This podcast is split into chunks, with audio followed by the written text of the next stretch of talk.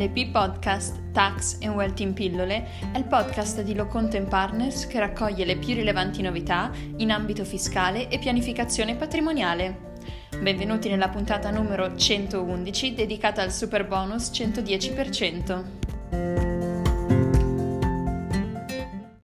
Ecco il primo quesito della puntata odierna. Un committente ha incaricato un'impresa edile della realizzazione di interventi del super bonus.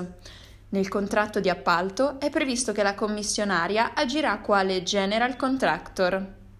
Il conferimento dell'incarico al commercialista per il rilascio del visto di conformità deve essere effettuato dal committente, proprietario dell'immobile e beneficiario dell'agevolazione fiscale, o può essere effettuato dal general contractor?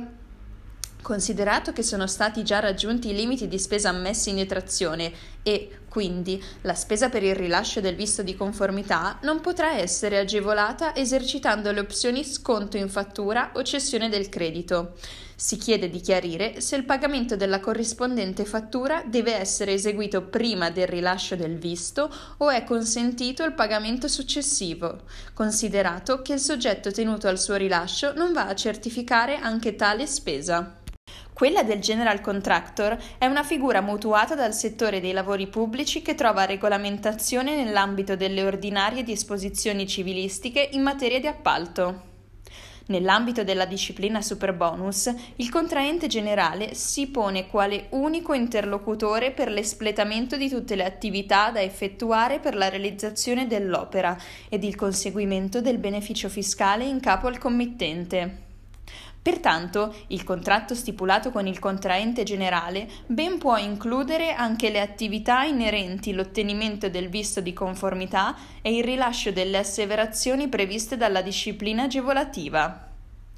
L'Agenzia delle Entrate, con la risposta ad interpello numero 254 del 2021, ha espressamente ammesso la possibilità che i fornitori e professionisti effettuino la propria prestazione nei confronti del contraente generale che agisce su specifico mandato senza rappresentanza conferito dal committente, beneficiario della detrazione.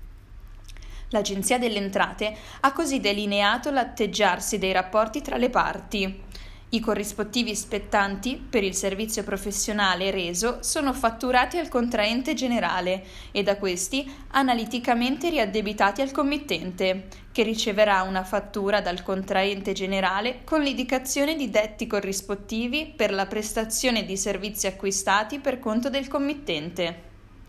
Dal momento che la fattura del professionista che rilascia il visto di conformità non rientra tra le spese agevolabili per raggiungimento del tetto massimo di spesa, resta irrilevante ai fini della disciplina superbonus il momento in cui sarà saldata.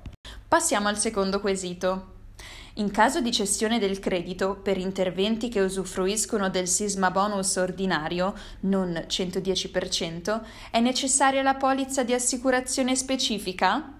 L'articolo 119,4 di L Rilancio introduce l'aliquota maggiorata del 110% rispetto agli interventi antisismici previsti dai commi da 1 bis a 1 septies dell'articolo 16 di L 63 del 2013, le cui spese sono sostenute nell'intervallo di tempo 1 luglio 2020-30 giugno 2022. Pertanto, se collocati in tale intervallo di tempo, gli unici interventi antisismici che rientrano nel cosiddetto sisma bonus ordinario sono quelli disciplinati dall'articolo 16 bis, comma 1, lettera I del DPR 917 del 1986, TUIR. Rispetto a tali interventi, il legislatore non ha previsto la possibilità di cessione del corrispondente credito, ma solo la possibilità di optare, invece che per la detrazione, per un contributo di pari ammontare sotto forma di sconto sul corrispettivo dovuto, anticipato dal fornitore che ha effettuato gli interventi. Tale opzione è stata introdotta dall'articolo 10,2 di L numero 34 del 2019. Bene, la puntata odierna termina qui. Vi aspettiamo lunedì, sempre alla stessa ora, con una nuova puntata di LP Podcast. Lo studio Lo Content Partners vi augura buone feste ed una buona serata.